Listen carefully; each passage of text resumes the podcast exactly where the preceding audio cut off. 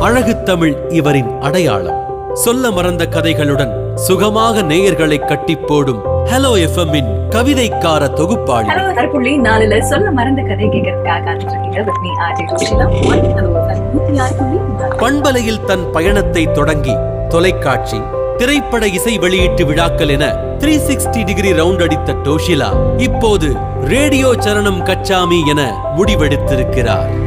பெண்களுக்கு எதிரான பொது பிரச்சனைகளை அலசுவதும் அதற்கான தீர்வுகள் நோக்கி நகர்வதும் ஜோஷிலாவின் ஸ்பெஷல் பொள்ளாச்சி பாலியல் வன்முறை முதல் தெலுங்கானா பாலியல் படுகொலை வரை பெண்களுக்கு எதிரான அனைத்து பிரச்சனைகளின் அடிப்படை காரணங்கள் குறித்தும் நேயர்களிடம் அழுத்தமாய் உரையாடியிருக்கிறார். குறும்பு சிரிப்பும் அசராத பொறுமையும் புத்திசாலித்தனமும் கொண்டு குரலால் கலகம் செய்யும் டோஷிலாவுக்கு சிறந்த பண்பலை தொகுப்பாளினி விருது வழங்கி மகிழ்கிறது ஆனந்த விகடன்.